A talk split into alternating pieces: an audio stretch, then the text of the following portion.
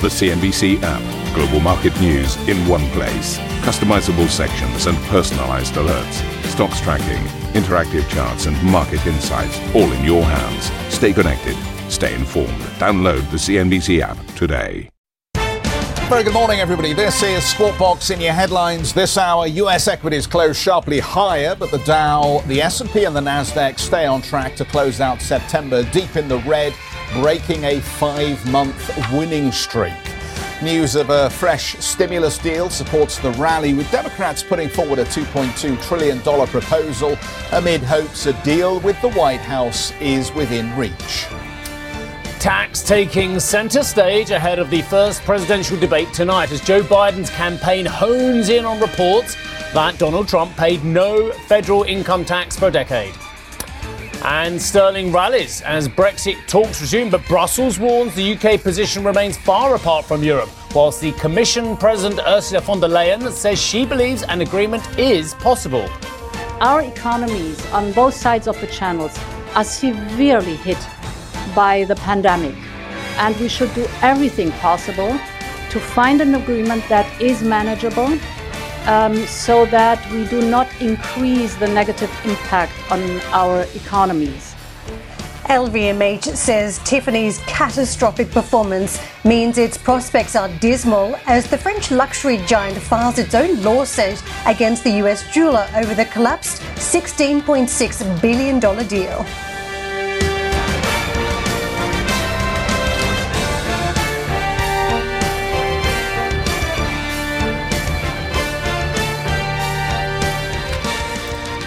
Morning, you happy bunch out there. I hope you're all very well. How are you, Jeffrey? I'm okay. How I'm sure you? Karen's very well. She can hear us as well. Look, um, I'm, I'm just going to go through the markets, then. and um, they- they've got me down to do markets and energy, and then Uh-huh. they've got me down to look at a few bits, and then you're going to look at a few bits, and Karen is, and then we're going to chat. But I'm thinking to myself, should we bother for a month? Should we just just chill out until the third of November and just think? Because I'm just wondering if anything that's going to happen. I probably should do this bit after I've done the market, shouldn't I? But. Right. is anything that's going to happen in the next three or four weeks? Yes. Does it matter? Uh, Does it matter really for the longevity of markets in the medium term? Isn't it all about what happens on the 3rd of November? well, look, we're all going to be a long time dead, but we're not talking about the long term, are we? We're talking, Well, no, about, talking about- your opportunity. I'm talking about short 26 trading days or something. I wasn't talking well, about being dead yet. Look, there, is, there is an opportunity over the short term to, to make a bit of money on the twists and turns, oh. isn't there? I mean, that what we today do? is such an interesting day. with the That's why they watch debate. Squawk Box every day. That's why we're the premier business show on the planet, I'm told. Good.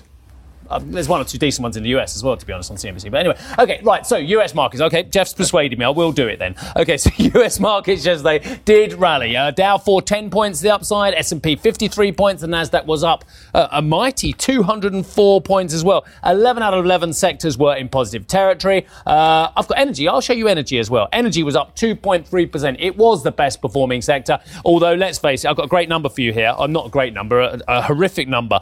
Energy away from its 52 week high. You're probably pretty aware of this one, Jeff. It is, give or take the change, 50% off.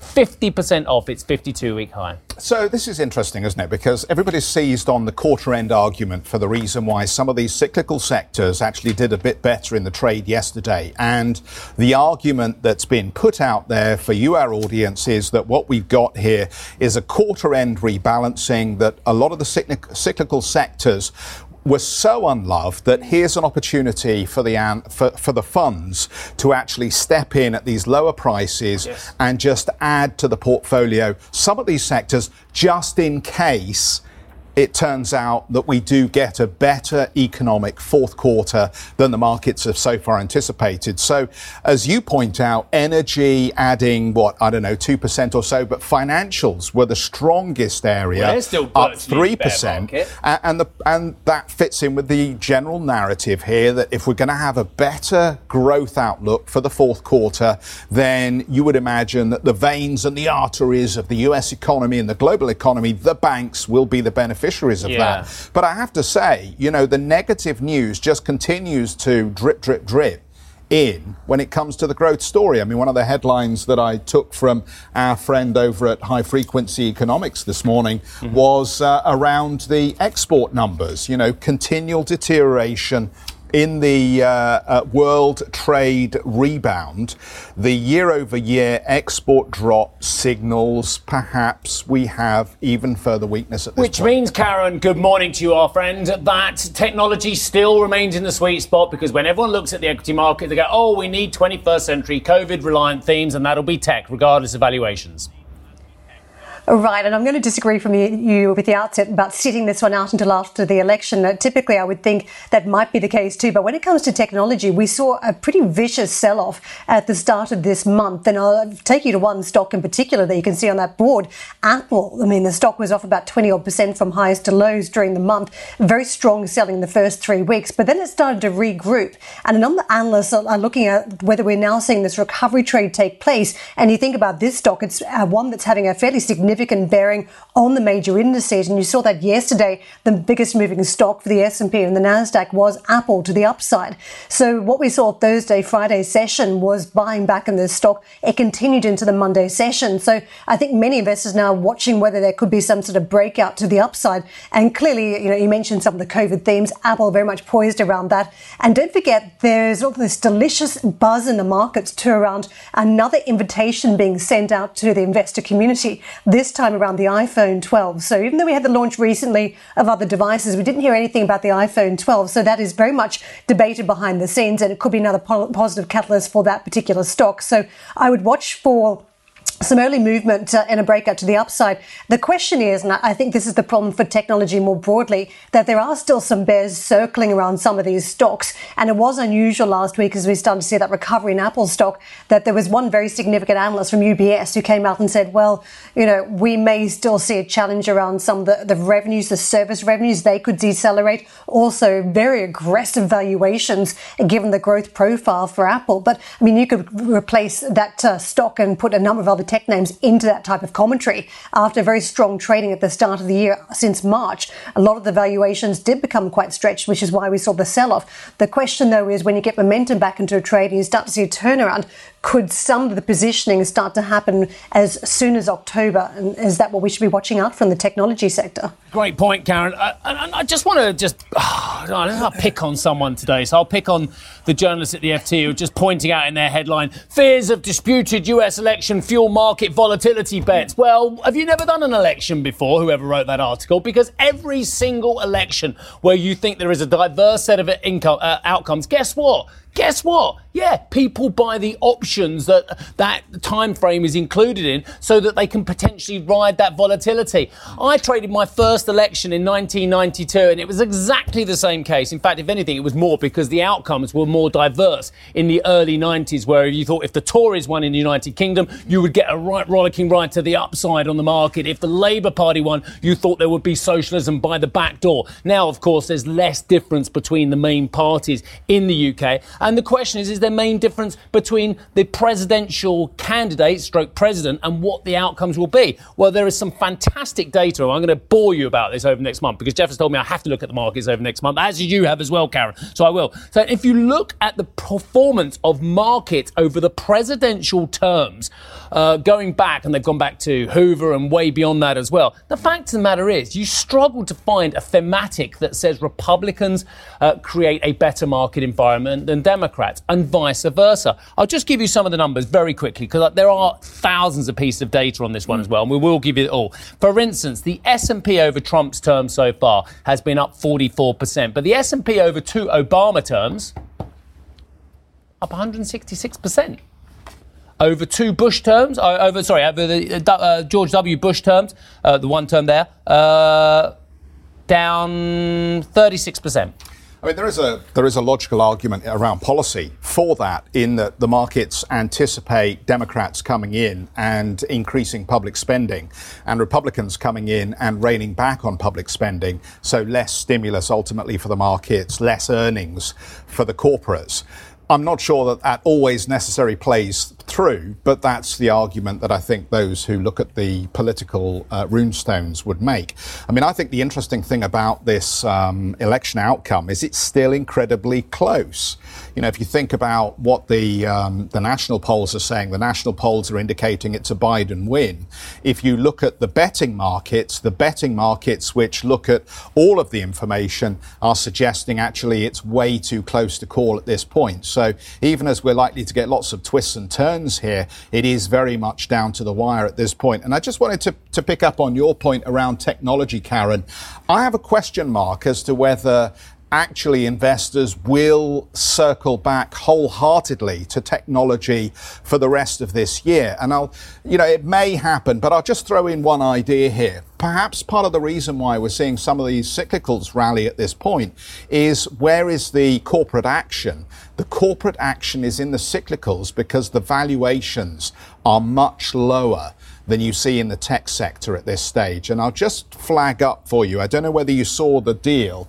Um, Steve, you probably took a look at it because it's in your energy space. But Devon Energy Corporation up 11.9%. The oil and gas producer has made a bid for WPX Energy, which jumped nearly 17%, a $2.5 billion deal, forced consolidation ultimately because of what we see going on in their space. And it's not the only place where it's happening. NTT bidding for Docomo, it's a deal that everybody thought was going to happen in Japan decades ago. Yeah. Now at $38 billion, it looks like it's finally rolling out here. There's a lot of M&A action to happen before year end, I think, as we see industry well, consolidation. Defensive or aggressive. And I just want to just clarify something I said, by the way. The two George W. Bush terms down 37%, the S&P. The one H.W. Bush term up 51.67. There was a little bit of lack of clarity from me on the Bushes there. Karen. Yeah, just a ton of special situations to pick up on Jeff's point about consolidation. I do remember one particular year when I was covering hedge fund awards that all this M&A came out of the woodworks and surprised everyone. And some people saw a big pop in the portfolio and were quite stunned that they had done so well on the performance. So it is one thing to watch out for. But I would say when it comes to technology, don't forget we have moved through various cycles around this virus first up the, the lockdown, the changes of behaviors that really caught us all by surprise, that saw that uh, very strong stampede into tech because it was the only game in town with all of the remote and online preferences that were coming into the mix. Don't forget, we seem to be going back into that again with the second wave, even though we don't have as many restrictions. Behaviors are changing. You're seeing, you know, supermarkets running out of certain goods, people booking delivery slots, stay at home type of mentality is kicked in again. So it may cause more movement back into those technology names as as a result. So it's certainly one to watch for in the next couple of months as we see the worst of a, a second wave again unfold across the globe. Fantastic, Karen. Yeah, we're just spending a lot of. Look at the data; is amazing uh, when you compare a Reagan, a Nixon, a Roosevelt, etc., yeah. etc. Et there are some stunning numbers there. Herbert Hoover, he had probably the hardest shift, didn't he? 29 to 33. S&P was down 77%. Uh, Eisenhower, we mentioned the other day as well, comparing him to Trump with that academic the other day, up 130% during his term from 53 to 61. Yeah. Well, welcome everybody to the History Channel. We're oh, just going to no, no, no, no, dig, no, no, no, no, no. People it's love important. to know. No, because I think, again, I'll just say this off camera as well, on camera, what I said off camera. Right. Um, don't, don't say what you said off camera. That won't go down well at really? all. Really? Management, all right. They've got thick skins. Yeah. No, no. I was just saying there is an assumption out there from a lot of you, uh, given the way that the rhetoric goes, and from a lot of us as well, is that yeah. Republicans more market friendly, market goes up. Democrats less market friendly, market goes down. But just looking at the evidence, that is not conclusive by any way, shape, or means. Uh, House Democrats have unveiled a new $2.2 trillion fiscal stimulus package as they aim to strike a last ditch deal with the White House before the election. The measures include another round of direct payments to American households, while states would receive $436 billion in additional support. Airlines would also get a further $25 billion as long as there are no more furloughs until March 2021. House Speaker Nancy Pelosi and Treasury Secretary Steven Mnuchin held talks on Monday with further negotiations set for today. I have to leave this data alone. There are some amazing numbers in it. I'll come back to that. President Trump and Joe Biden will meet in Cleveland, Ohio tonight for the campaign's first presidential debate. The topic of the president's tax record has been revived by a weekend New York Times report. Now, NBC's Alice Barr has more. It's going to happen now with more and more trucks. The presidential candidates preparing for their first debate tomorrow night. I am looking very forward to the debate. President Trump will face pressing new questions about his taxes after the New York Times reported he paid just $750 in federal income taxes in 2016 and 17 and no federal income tax in 10 of the previous 15 years. It's fake news. It's totally fake news. Made up, fake. President Trump still bucking decades of tradition by refusing to release his tax returns while he's under audit. NBC News has not independently reviewed the 20 years worth of records the New York Times obtained, but according to the paper, the Trump business empire reported losing more money than it made, using those losses to avoid paying taxes.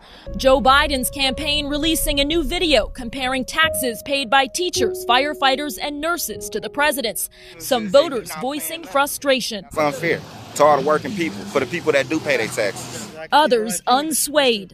President Donald Trump, he's one of the best presidents that I've seen ever. The New York Times also reporting that over the next four years, more than $300 million in loans the president has personally guaranteed will come due. It's unclear to whom he owes that money. To whom? Different countries, what is the leverage they have? So for me, this is a national security question. A Trump organization attorney telling NBC News the Times investigation is riddled with gross inaccuracies, noting the president has paid tens of millions of dollars in personal taxes to the federal government. President Trump has paid federal taxes like Medicare, Social Security, and the alternative minimum tax. He's claimed in the past that his ability to avoid paying income taxes makes him a smart businessman. In Cleveland, Alice Barr, NBC News. Do you know what time it starts? Our time. Uh, go on. 2 a.m. 2 a.m. Yeah. Yeah, you can tell me about it when you come in. I knew you'd say that. Ouch. Uh, the presidential debate later tonight marks the first of several key US events this week. On Wednesday, the final reading of second quarter GDP will be released, with the outlook growing darker after Goldman Sachs and JP Morgan cut their near term growth estimates. Elsewhere, the Senate faces a deadline to approve a spending bill that would avoid a government shutdown. Finally, the September employment report comes out on Friday after job creation slowed in August. Karen. And coming up on the show, LVMH bites back as the French luxury group countersues Tiffany in a bid to walk away from its $16 billion takeover. Okay, Karen, I think it's a very good podcast today, so I'm told by the producers. Uh, more on the strong start to the week for US markets. There's a chat on the History Channel of the presidential debates and what the markets have done during that period. Uh, and there's loads more, apparently, on the Squawk podcast.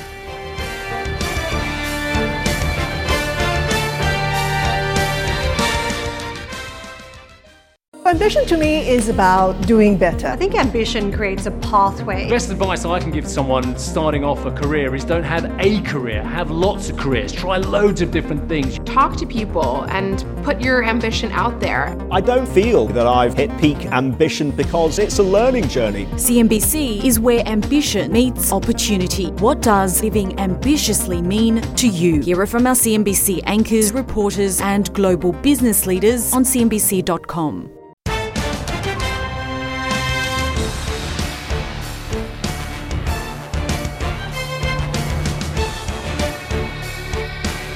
Welcome back, everybody. The coronavirus pandemic has now claimed over a million lives. That, according to data from Johns Hopkins University, as cases continue to rise in Europe and America. NBC's Raf Sanchez has the report.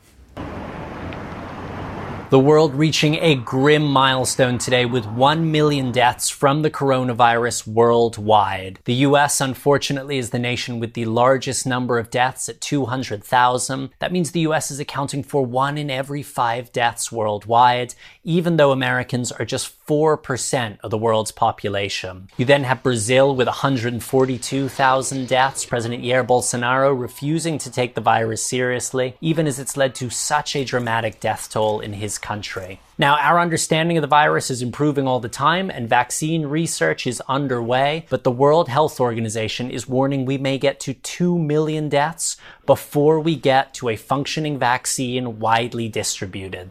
It, it's certainly uh, unimaginable but it's it's it's it's not impossible because if we look uh, at uh, losing a million people in nine months, and then we just look at the realities of getting vaccine out there in the next nine months, it's a big task for everyone involved.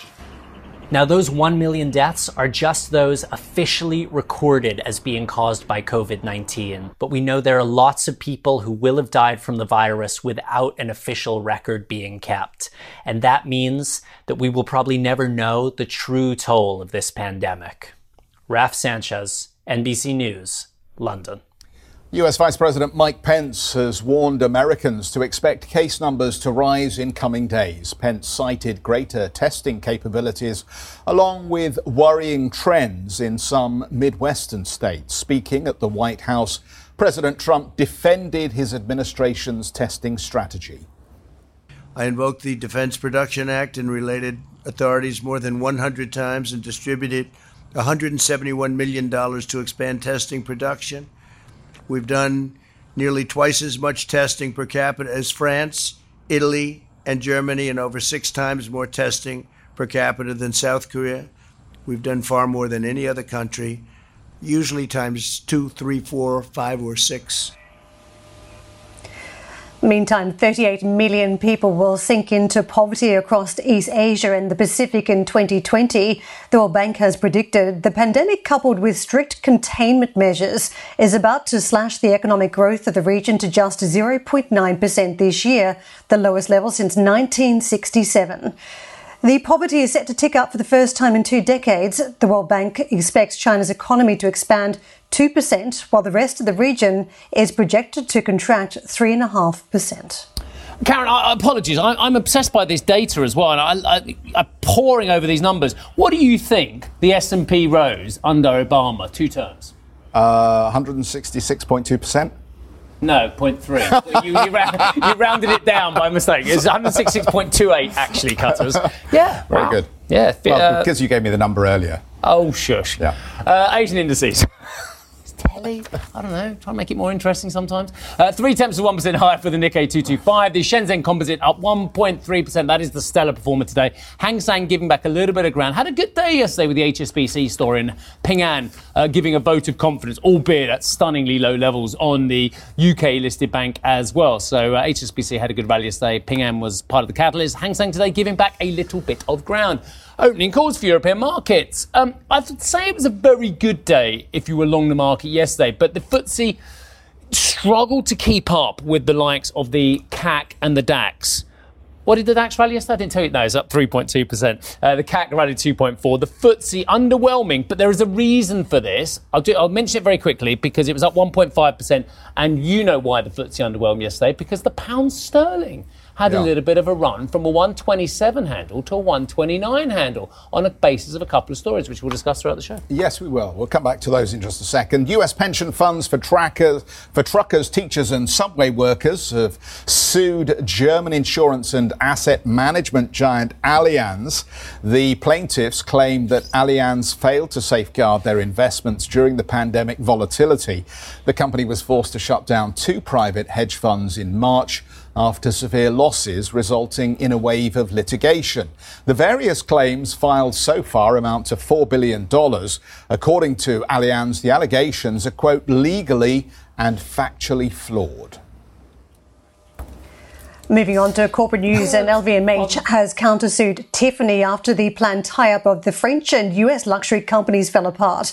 The French luxury group has threatened to walk away from the $16.2 billion takeover, citing Tiffany's quote catastrophic performance since the outbreak. And let's get out to Charlotte for more. Charlotte, uh, not many articles capture your attention at five o'clock in the morning, but the FT has a terrific piece today on this. And one of the elements that jumped out to me was the case that uh, LVMH was making that effectively Tiffany's has suffered a, a fairly huge loss in the, the first half of this year, but it's the same amount of money that the CEO of Tiffany's seeks to take away if this transaction progresses. That's why, it shows that this uh, new chapter in this saga is getting personal here with this line talking about how uh, Tiffany management is pushing for this deal with LVMH because they would personally profit from it, mentioning that uh, this $44 million that the current CEO Alessandro Bogliolo would get if the deal goes through uh, would mean that his, and I quote here the filing, that his golden parachute is equivalent to Tiffany's loss in the first half of 2020. So here things getting personal, but yes, this filing, yes, it is countersuing from LVMH uh, against uh, Tiffany's in Delaware yesterday. So there's different lines here in, in this filing that we heard. Uh, the main one that LVMH is going with is that there is material adverse change in T- Tiffany's business given the COVID crisis. And of course, this is a, a, standard provision in merger agreement allowing a buyer to walk away from the agreement. And of course, I mentioned that the COVID crisis here, the dependence of Tiffany's on the US market and the access and the footfall in malls in particular um, makes it more exposed uh, to the disruption to the luxury market uh, than the, than the rest of the of the luxury market, uh, and that they see the disruptions continue into 2021. And so I quote here again the filing saying that Tiffany is particularly ill suited for the challenges ahead. So again, in this filing, the LVMH filed yesterday that Tiffany's performance has been, and I quote, catastrophic, and its prospects remain dismal. So again, very strong words in that, that filing for LVMH. Another line that they go with is that there was a mismanagement from Tiffany's, um, from the Tiffany's management to handle this new environment due to the COVID crisis. And again, they said this is a breach of obligation uh, to run the business soundly until the deal was closed. And they said that the decision from Tiffany's management in this crisis to slash capital and marketing investment, take on extra debt and pay cash dividends are proof of this. So here, the, the, the latest chapter in this saga here uh, between LVMH and Tiffany's. Um, now the, the, the, the trial, the, the arguments will be in, in January next year. And you remember this comes after this letter that LVMH said they had received from the French government to say to not close this deal before January 6, which is a deadline uh, for, for potential tariffs to come on French goods within the trade negotiations on the back of the digital services tax. So here, many layers to this story and now adding a political layer last time and now this. Now the two companies could come to an agreement and could come to negotiation in between before uh, the, this date of January 5th. But uh, this latest chapter here with strong words and getting very personal here. Thank you for listening to Squawk Box Europe Express. For more market moving news, you can head to CNBC.com. Or join us again on the show with Jeff Cutmore, Steve Sedgwick, and Karen Tso, weekdays on CNBC.